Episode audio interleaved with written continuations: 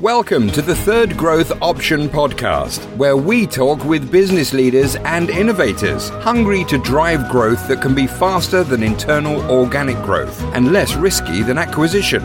Your moderator is Benal Dunkerspuler, Chief Sherpa and CEO at Realign, who has led private equity owned distributors through turnarounds and growth. With battle proven leaders from all frontiers, we want to provoke thinking about business growth beyond conventional wisdom and binary choices.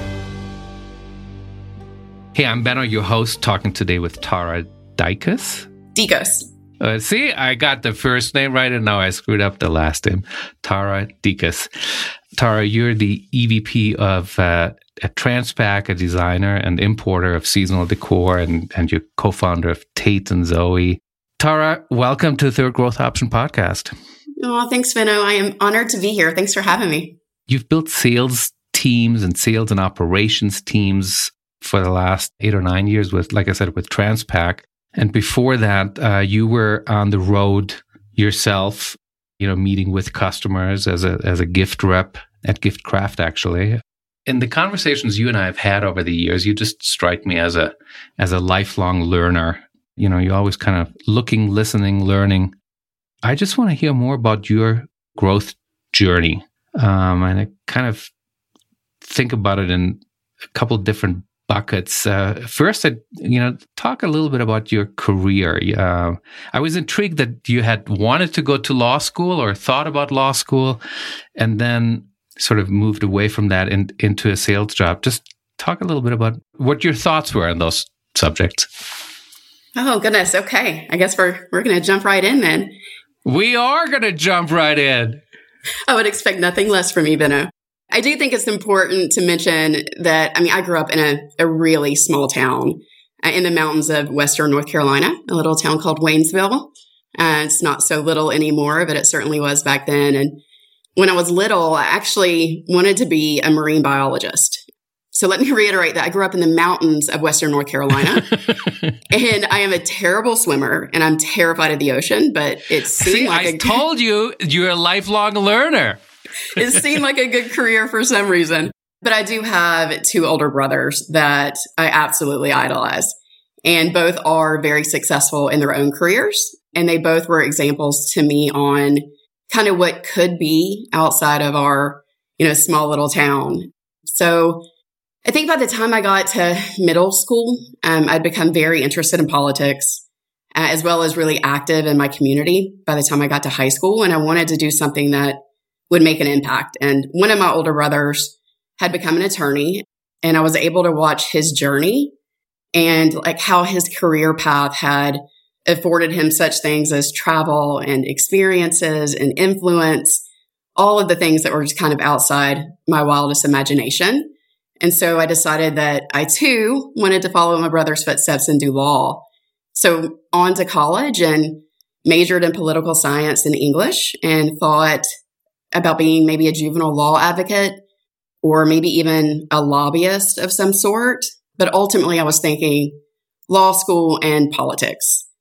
Um, and then I interned at the state juvenile correction facility. And I think that's probably a podcast all on its own. And my brother had gifted me his LSAT books. And honestly, I thought, this is my plan.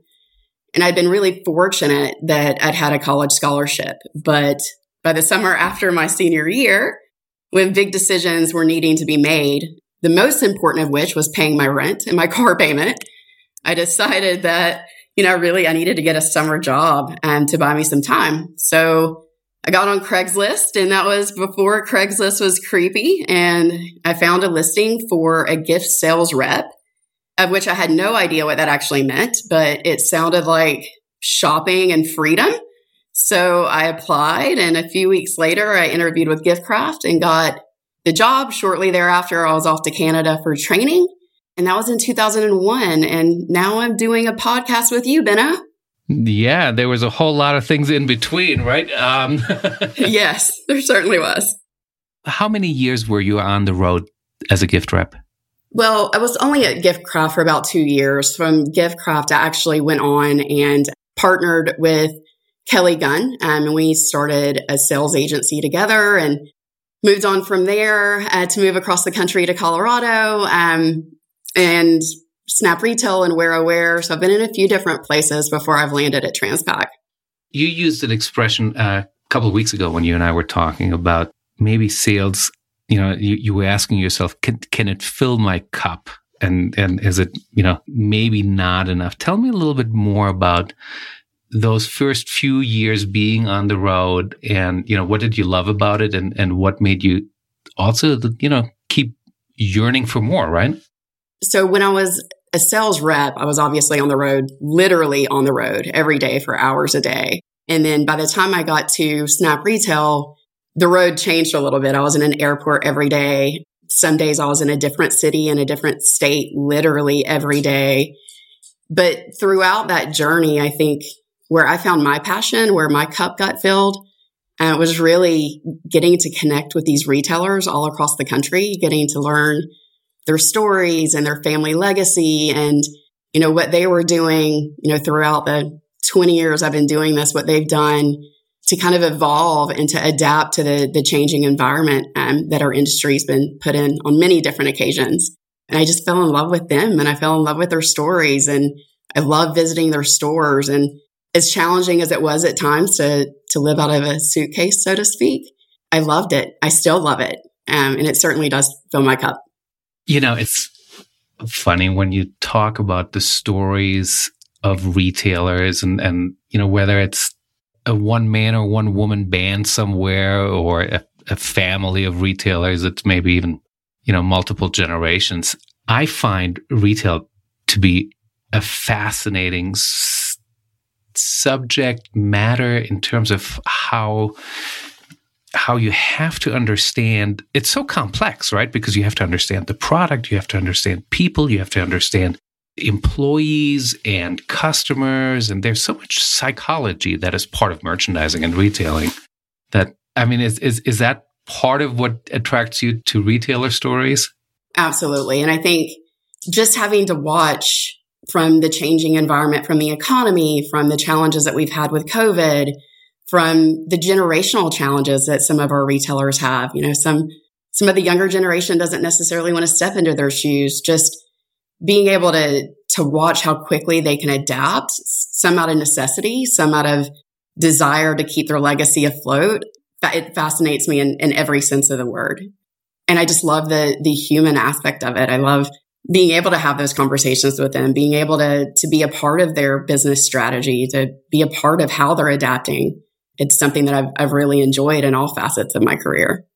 And then you, talked about chasing leaders and, and, and, and you said to me, you know, I just started chasing great leaders and you, you know, you talk about, you know, whether it's Eric Dean or Lori Gilner and, and, and many others. I mean, when I was in my 20s and 30s, I don't think I was smart enough to chase leaders like you were. I, I think I was chasing companies, chasing skill sets.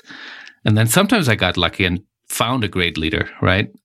I'm curious if you remember how or when you kind of decided or came across this concept of chasing leaders. Yeah. Well, first of all, I still chase great leaders. I have a list today of people that I want to continue to have intentional conversations with, people that I'm just absolutely fascinated by their career and the things that they've done for our industry. So I hope, or at least I think that I'll always have I'll always have a list. And certainly one of the reasons I've enjoyed your podcast is that you're introducing me to, to new leaders that I haven't been necessarily introduced to before. And I've loved hearing their stories. But as far as how I chase great leaders, you know, I mentioned that I grew up in a small town and, you know, looking back, I'm not sure, I'm not sure that I really realized then who the haves and the have nots were, if that makes sense. We were raised that we were no better than or less than for that matter, you know, anybody else. And one of the lessons that my father had taught us at a really early age is that, you know, throughout our life, we're going to have three choices. And this is whether it's personal or professional. We're going to have three choices throughout our life that we're going to be faced with on a regular basis. And that's we can lead, we can follow, or in his words, we can know when to get the hell out of the way.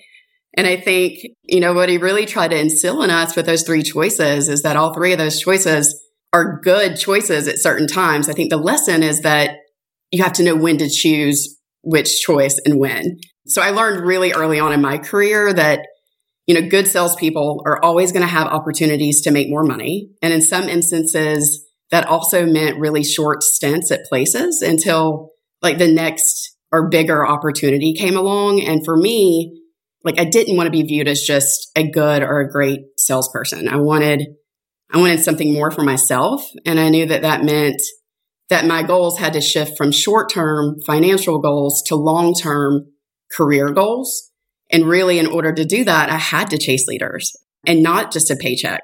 And it really kind of goes against a lot of what we're taught growing up, you know, go find a career and make money.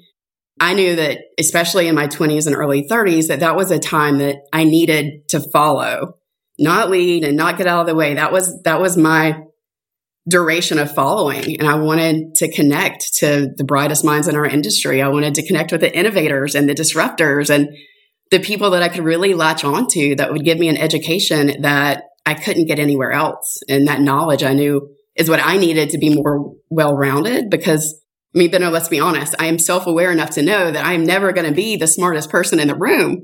And that's okay. I accepted that a long time ago. But what I can be and what I'm incredibly proud of is walking into the room alongside the smartest people. And I've done that. And I've been really blessed and fortunate to have had some of those leaders that have guided me along the way that I can walk, walk beside in that room and know that they're the smartest person in there. They say if you're the smartest person in the room, you're in the wrong room.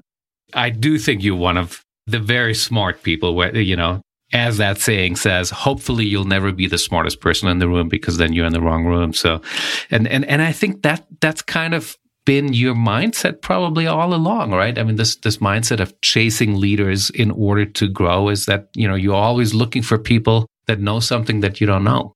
I think some of it was dumb luck, and some of it was just I was young and naive and didn't know any better and ambitious, and certainly um, a theme that you've carried through in a lot of your podcasts is just genuine curiosity and passion. I think without curiosity, without realizing that whatever we know, it is 0.001% of what all 8 billion people out there know, right? So when I look back at, you know, the great leaders that I was, you know, sort of lucky enough to come across and I happened to sort of find myself reporting to them you know, I can recite almost verbatim some of the stuff that some people like, like Gary Friedman, uh, who's now the CEO of, of RH Restoration Hardware, when he was my boss at Pottery Barn, or the IK in IKEA was Ingvar Kamprad. Like, I, I can remember stuff that they said to me 25, 30 years ago. Are there some like goodies that you remember people having sort of instilled in you or that they kept saying over and over again that are kind of guideposts? I think two that come to mind. Um, Ted Thiel was always saying mutual trust and respect. And that really resonated with me, just making sure that you go into whether it's a conversation with somebody that, that you're trying to learn from, or whether it's a sales presentation or whatever the case may be, just going into those conversations and building those relationships based on mutual trust and respect. Another one, and I think we'll talk about it a little bit later in the podcast, is Lori always talks about hiring based on attitude and aptitude. And that's something that really resonates with me in, in how we communicate with people and how we hire people and looking at it based on their attitude and their willingness to learn versus, you know, necessarily their, their skill set or the length of their resume. I think what sticks out to me and a lot of the leaders that I've been fortunate enough to, to work alongside or work for aren't necessarily the mantras or the phrases. It's their behavior and how they lead their teams through challenging times and frankly how they lead their teams through really great and successful times there's you know lessons to be learned in in both of those but i think i think it's more behavior and how they carry themselves and how they treat others are what i've observed and learned the most from and certainly all, they all had very different characteristics and very different leadership styles and i've loved learning from all of them it's so true. Just this sort of behavior mindset, how, you know, certain people carry themselves in certain situations. I, I find you just made me think of an example of something that Gary Friedman used to say to us, you know, when I, I was in my early 30s, he was in his, he's seven years older, so he was in his late 30s, I guess. And he, he would say this thing where, I mean, we all kind of rolled our eyes. He was a 37 year old executive vice president, and, you know, Pottery Barn at the time was a small little 70, 80, 100 million dollar revenue company. And he would say, basically, I'm kind of a big deal. But the way in which he said it, he, he would say, I'm like the Ralph Lauren of the home furnishings world. And all of us would just roll our eyes like, really? Dude, you know, you put your pants on one leg at a time. What do you mean you're the Ralph Lauren of home furnishings? And now he's like in his late 60s. And damn it, he is like the Ralph Lauren of home furnishings, right? I mean, he, the guy owns like, I don't know, 10 or 15% of RH. I mean, he's a multi billionaire, right? That is a tastemaker, right? But that was attitude and that was mindset. I mean, it felt a little bit out of place for where he was in his late 30s, but because that's how he carried himself, he made more of his life than he would have without that attitude, I think. I love that. I love that. I'll give you I'll give you a funny one. Ted used to tell us, burn your cool card. You've got to burn your cool card. And I remember when I first started, I'm like, what is this guy talking about burning your cool card?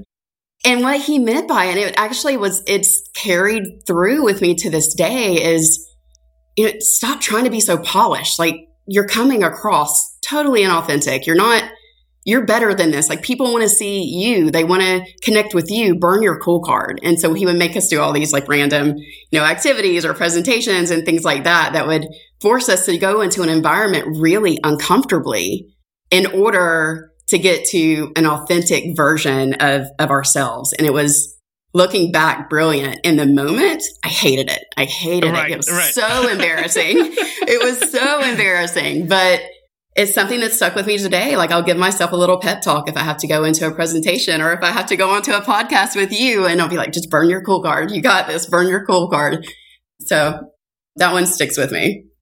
So you've, you know, done an amazing job learning from great leaders that you chased. You've, you know, worked your way up, as I like to say, the greasy ladder of success, right? Where you're executive vice president of an important big company. And now, you know, in, in, in Lori's words, you got to look for attitude and aptitude. So talk a little bit about, you know, your approach to sort of your your your secret to hiring well? It's a great question. So I'd say the first thing is actually look look within, right? So when Lori and I first got to Transpac, it was at the time it was private equity owned. And we knew that the tone going into the office is that we were coming in there to make major changes as would be expected. But we also knew really quickly that we had a team of absolutely incredible dedicated people. And it became pretty clear to us that they weren't all in positions that were allowing them to really fully realize their own potential. So in some cases, they were in positions that were counterproductive to their strengths. And I'll give you a couple of examples of that, Benno. So in one instance, we had a key account that was very, very strong with relationships, but she really wasn't as strong with quoting or chasing new business. So we created a new role for her and that was as an inside sales rep. And now a couple years later, she's managing an entire sales department and doing a couple million dollars a year and has had a substantial impact on reducing attrition as well.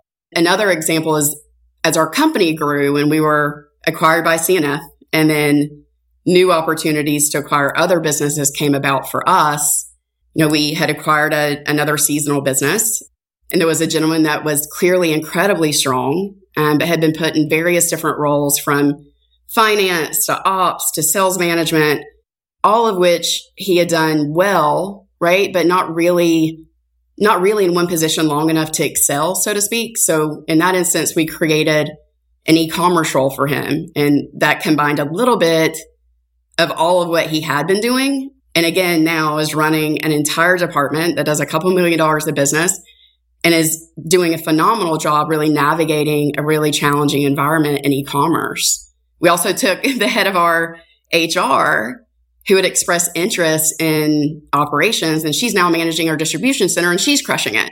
So I think the secret number one is have regular meetings with your current staff and your current employees and don't be afraid to, to shake things up. If, if you've got good people and they're not in the right role, change the role because good people are hard to find. Change the role. Lori and I have these conversations, she and I together. I also do them with my team and we like to call them what do you want to do when you grow up meetings. And we have them a, a couple of times a year. And that's an opportunity for us to just have really candid discussions about what our interests are and how those have changed. And, you know, like I'm very interested in, you know, acquisitions and mergers and things like that. And as a result of having those conversations, I've, I've been exposed to, to some of those. Like those conversations are so important to have. Same goes with your team because it allows you to know, you know, as opportunities arise within your organization, if there's a fit for their continued professional development, but also mutually beneficial for your organization. So I'd say look from within and don't be afraid to shake things up has certainly been one of our secrets. And I love those what do you want to do when you grow up meetings. Again, some of my favorite meetings that I have with her every year and some of my favorite meetings that I have with um, with my team as well. As for new talent, I think it's a little different. It's similar to how I've navigated finding leaders for my own education and knowledge. First and foremost, I'd say get involved in industry organizations. I know you and Michael talked the other day about the Gift Home Trade Association, and I honestly can't recommend GHTA enough, both for leaders and aspiring leaders, because it's an incredible environment to network and to engage and be present and mindful when you're in those meetings for people that are expressing a desire to learn and grow. As far as new people, I'll also give you some examples as well. So we have across our companies, it's um, a multi-line sales agency model. So we don't have a corporate direct sales force. And we pay attention. It's not always the number one sales rep who may make the best corporate leader. And oftentimes it's actually, it's not. There's a really, really great book called Wolfpack by Abby Wambach. Have you read that, Benno, or heard of it? Wolfpack? I have not, no. Always love book recommendations though. So thank you.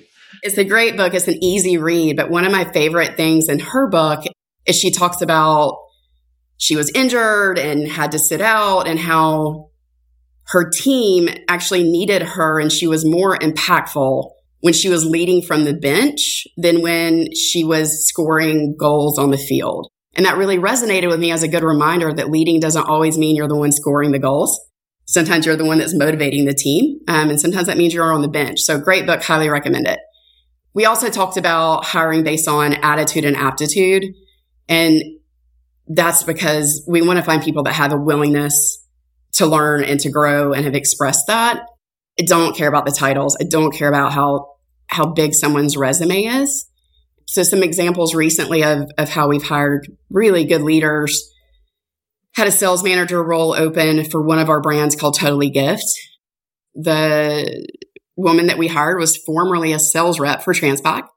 And she had just made a really lasting impression on how she handled herself during difficult conversations with customers, her enthusiasm, her professionalism with, with my staff. And when this position became available, she was the first person that came to mind. We hadn't spoken in almost a year, but she was the first person that came to mind. She never worked on this side of the business before.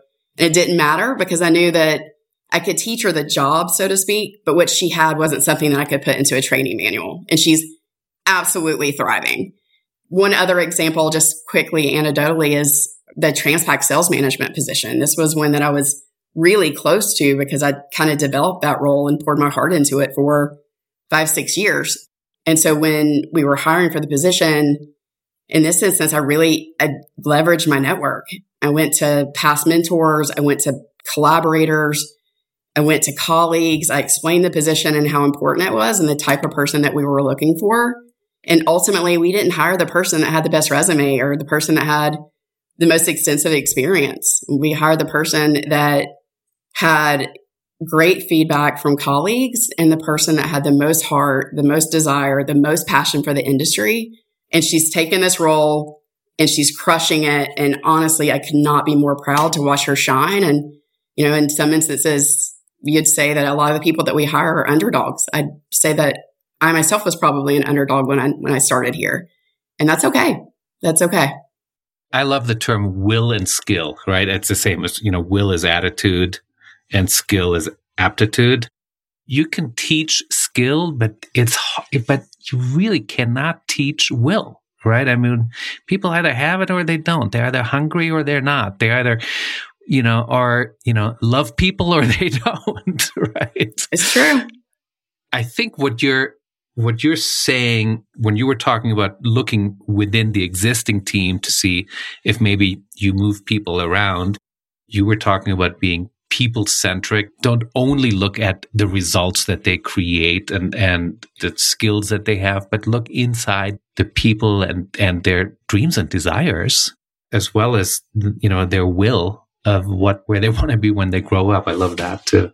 I love this conversation about how you know you you're going through your career chasing leaders looking for what you can learn from others what you can learn from customers what you can learn from retailers what you can learn from your own team what you can learn from people on the outside that maybe you want to bring into the team. What are some things that you wish your 30 year old self would have known that you know now the people are going to disappoint you and people are going to bring you to tears, you know, and it's not to be cliche about the thick skin because I think it's more than that. I think when you're really passionate about something and you really love what you do, when people disappoint you, it's a different kind of disappointment. It really just strikes straight to your heart. You know what I mean? But I like just, it's a different kind of disappointment. So I would tell my younger self that just be prepared for the disappointment and move on from it. Don't spend too much time and energy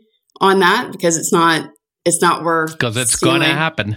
it's going to happen, right. and it's not worth stealing your own light. Don't give it more energy than it needs. So certainly, I would say that would be some of the advice that I would give.